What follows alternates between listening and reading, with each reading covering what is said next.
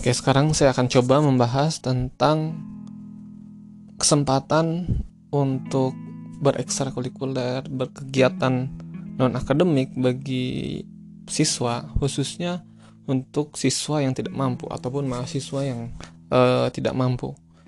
Masih berdasarkan wawancara dengan Bill Fitzsimmons, yaitu dia adalah ketua bagian penerimaan mahasiswa baru di Harvard uh, ia mencemaskan. Jadi dia khawatir bahwa anak-anak tidak diberi kesempatan untuk berlatih soft skillnya, berlatih kegigihan, ketabahannya melalui kegiatan ekstrakurikuler.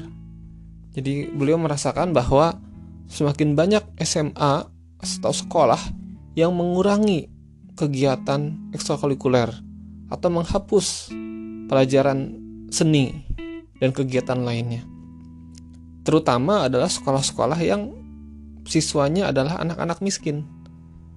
Ini adalah uh, playground ya, playground atau atau wahana berekspresi, berlatih yang paling minimum dari mereka yang bisa mereka dapatkan.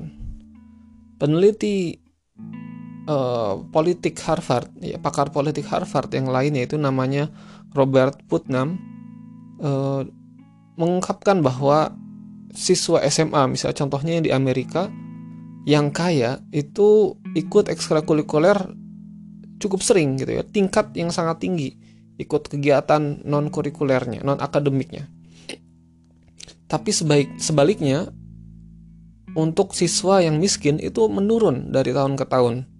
Nah kita mungkin bisa refleksi apakah di Indonesia juga terjadi seperti itu atau tidak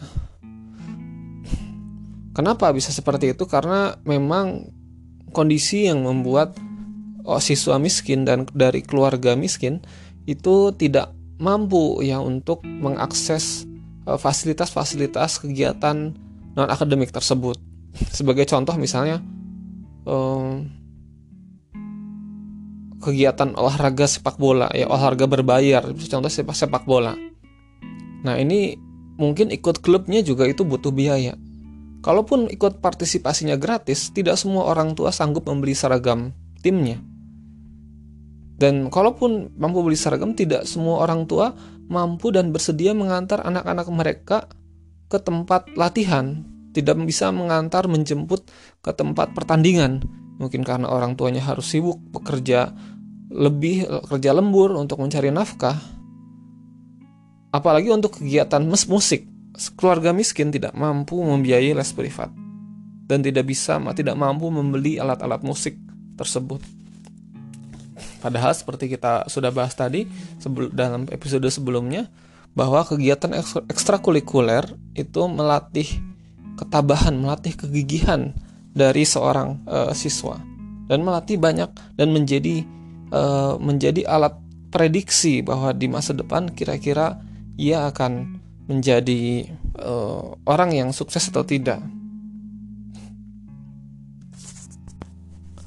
Dalam sebuah pengukuran ketabahan ya, jadi ada sebuah alat ukur ketabahan, alat ukur kegigihan, bahwa uh, dalam penelitian penulis buku ini, penelitiannya Angela Duckworth, dia mengatakan bahwa anak-anak yang uh, atau siswa senior SMA ya, dalam sampelnya yang miskin dalam artian uh, ya tidak memiliki cukup sumber daya bahkan untuk makan pun sulit itu punya skor yang lebih rendah daripada skor yang daripada siswa yang secara ekonomi lebih baik. Ada satu contoh program yang dilakukan oleh namanya adalah Geoffrey Canada. Ya, beliau adalah ilmuwan sosial juga dan alumni Harvard juga. Nah, beliau membuat namanya Harlem Children Zone di New York City. Dan uh, ini merupakan program yang intensif gitu ya, program pendidikan yang intensif. Anak-anak anak-anak angkatan pertama yang berhasil lulus program ini sekarang berhasil bisa masuk kuliah di perguruan di perguruan tinggi. Oke. Dan uh, ya ini ditargetkan untuk anak-anak yang tidak mampu secara ekonomi dari keluarga tidak mampu. Program ini eh, sangat komprehensif, hasilnya juga sukses luar biasa dan menarik perhatian nasional dan pernah diundang eh, eh, dalam TED Talk ya atau berpartisipasi dalam TED Talk.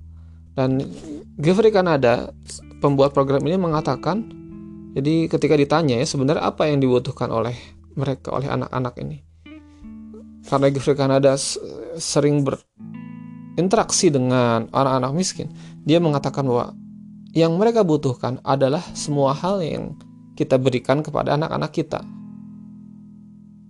Mereka butuh banyak hal, tapi kalau diringkas, apa sebenarnya yang anak-anak miskin ini butuhkan? Yaitu mereka butuh masa kanak-kanak yang layak.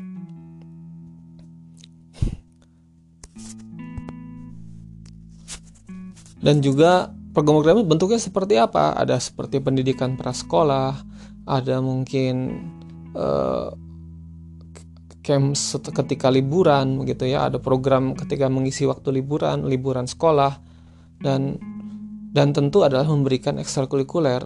Kenapa? Ya meskipun penelitian-penelitian masih terus dibangun ya tentang untuk membuktikan ekstrakurikuler, tapi untuk kesuksesan masa depan memang tidak ada sebuah penelitian pun yang membahas bahwa ekstrakurikuler akan membuat seorang anak jadi mahir aljabar. Tapi sebagai orang tua, sebagai orang dewasa tentu kita akan bahagia ketika kita bisa memberikan kepada anak kita sebuah kesempatan untuk menekuni hobi mereka bisa menekuni hobi mereka dan uh, dan ya itu membuat kita bahagia dan ketika dia menikmatinya anak-anak menikmatinya itu membuat uh, kita bahagia dan tentu tidak terlepas dari eh, bukti-bukti ilmiah yang sudah terbukti sebelumnya bagaimana efek dari ekstrakurikuler terhadap prestasi di masa depan.